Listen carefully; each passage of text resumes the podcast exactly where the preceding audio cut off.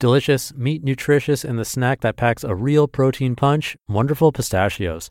Each one ounce serving has six grams of protein, giving you over 10% of your daily value and making wonderful pistachios one of the highest protein nuts out there.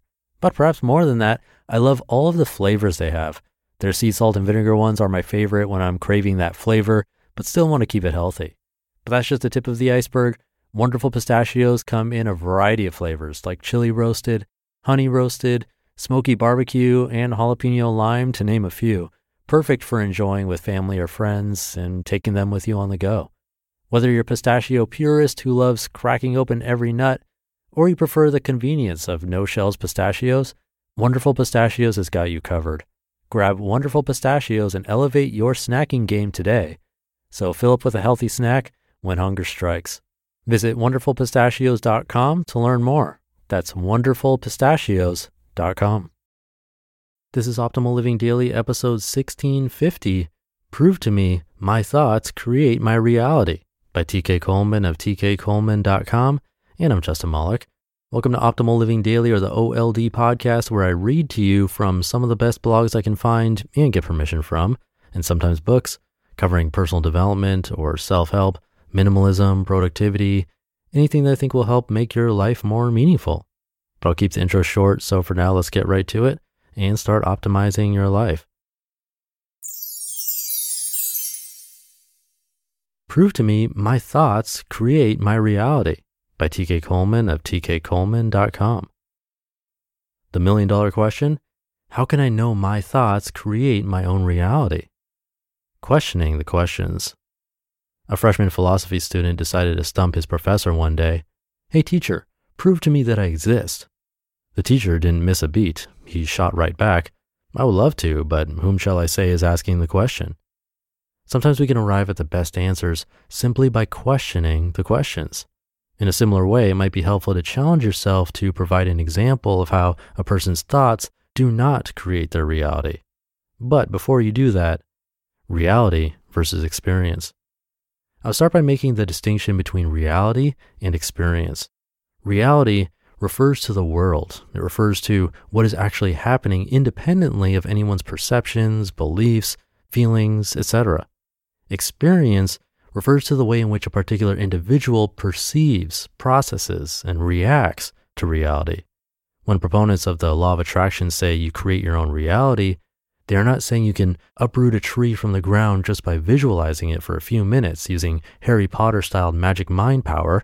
They're referring to the control you have over your own personal experience of reality. Although there may seem to be a single reality we all occupy, we each experience this reality differently because every person has a unique way of perceiving, processing, and reacting to the world. A lesson from dogs about perception and reality.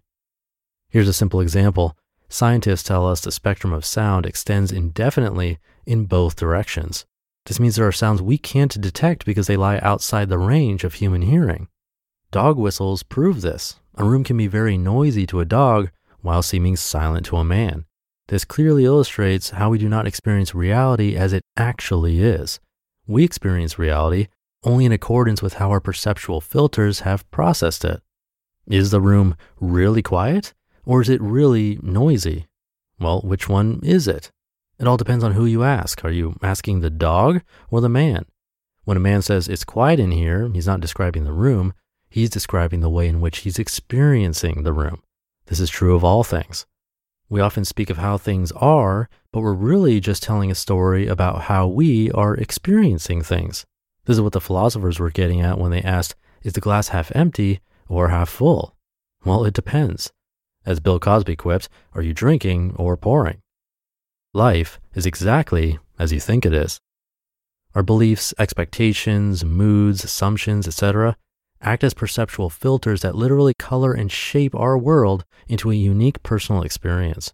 When you're in a good mood and everything has been going your way, you may not mind when someone steps on your toe. They apologize and you say, It's all good. But when everything seems to be going wrong, someone stepping on your toe might honestly seem as if the universe is conspiring against you. You might stub your toe and say, I can't buy a break. Now, if you're in a really good mood, you might be happy with the opportunity to say hello to the guy who stepped on your toe, which might lead to making a new friend. One event, three experiences. The difference between an opportunity, an incident, and a conspiracy can all come down to how you process reality with your thoughts. The same guy can be a loser, a saint, a lunatic, or the funniest cat ever to four different people. So, back to the challenge. Try to observe some facet of reality from a purely neutral perspective. Describe anything in a way that is not influenced by your own personal vantage point. This simple little exercise may help illuminate a very basic idea. You can't observe the world without observing it from your perspective. Even when you ask others what their take is, you are filtering their descriptions through your perspective. So it always comes back to you. Your thoughts create your experience because you can't have an experience by definition until you take reality and mix it up with your thoughts. At least that's how I see it over here in my reality. What do you think? You just listened to the post titled Prove to Me My Thoughts Create My Reality by TK Coleman of tkcoleman.com.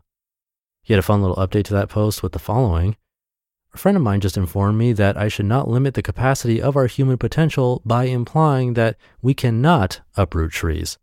I stand corrected. Folks, if you put your mind to it, you can even uproot the tree. So thanks again, TK. This has been a theme that we've seen pop up a couple of times recently that we're all wearing lenses. None of us have perfectly clear lenses. It's simply impossible. And then on top of that, yours might be green, mine might be yellow. Or maybe we're similar and yours is more of a golden color and mine is a lemonade yellow. The point is, everything is filtered through and processed by our minds. Our interpretation is so important. But that's also something to think about when someone reacts negatively to you, or at least when you perceive it as a negative. What if they just had the worst day of their lives? Imagine your worst day. How do you know that the guy who just cut you off in traffic wasn't going through a similar experience as your worst day ever? So before you let it bother you, think about that. Who knows what lens they're wearing today or in their life in general? Try not to let it bother you, and at the same time, try to become more aware of your own biases and perspectives. Something to think about today. Hope you have a great rest of your day. Thank you for being here and listening to me and for subscribing to the show. And I'll be back tomorrow where optimal life awaits.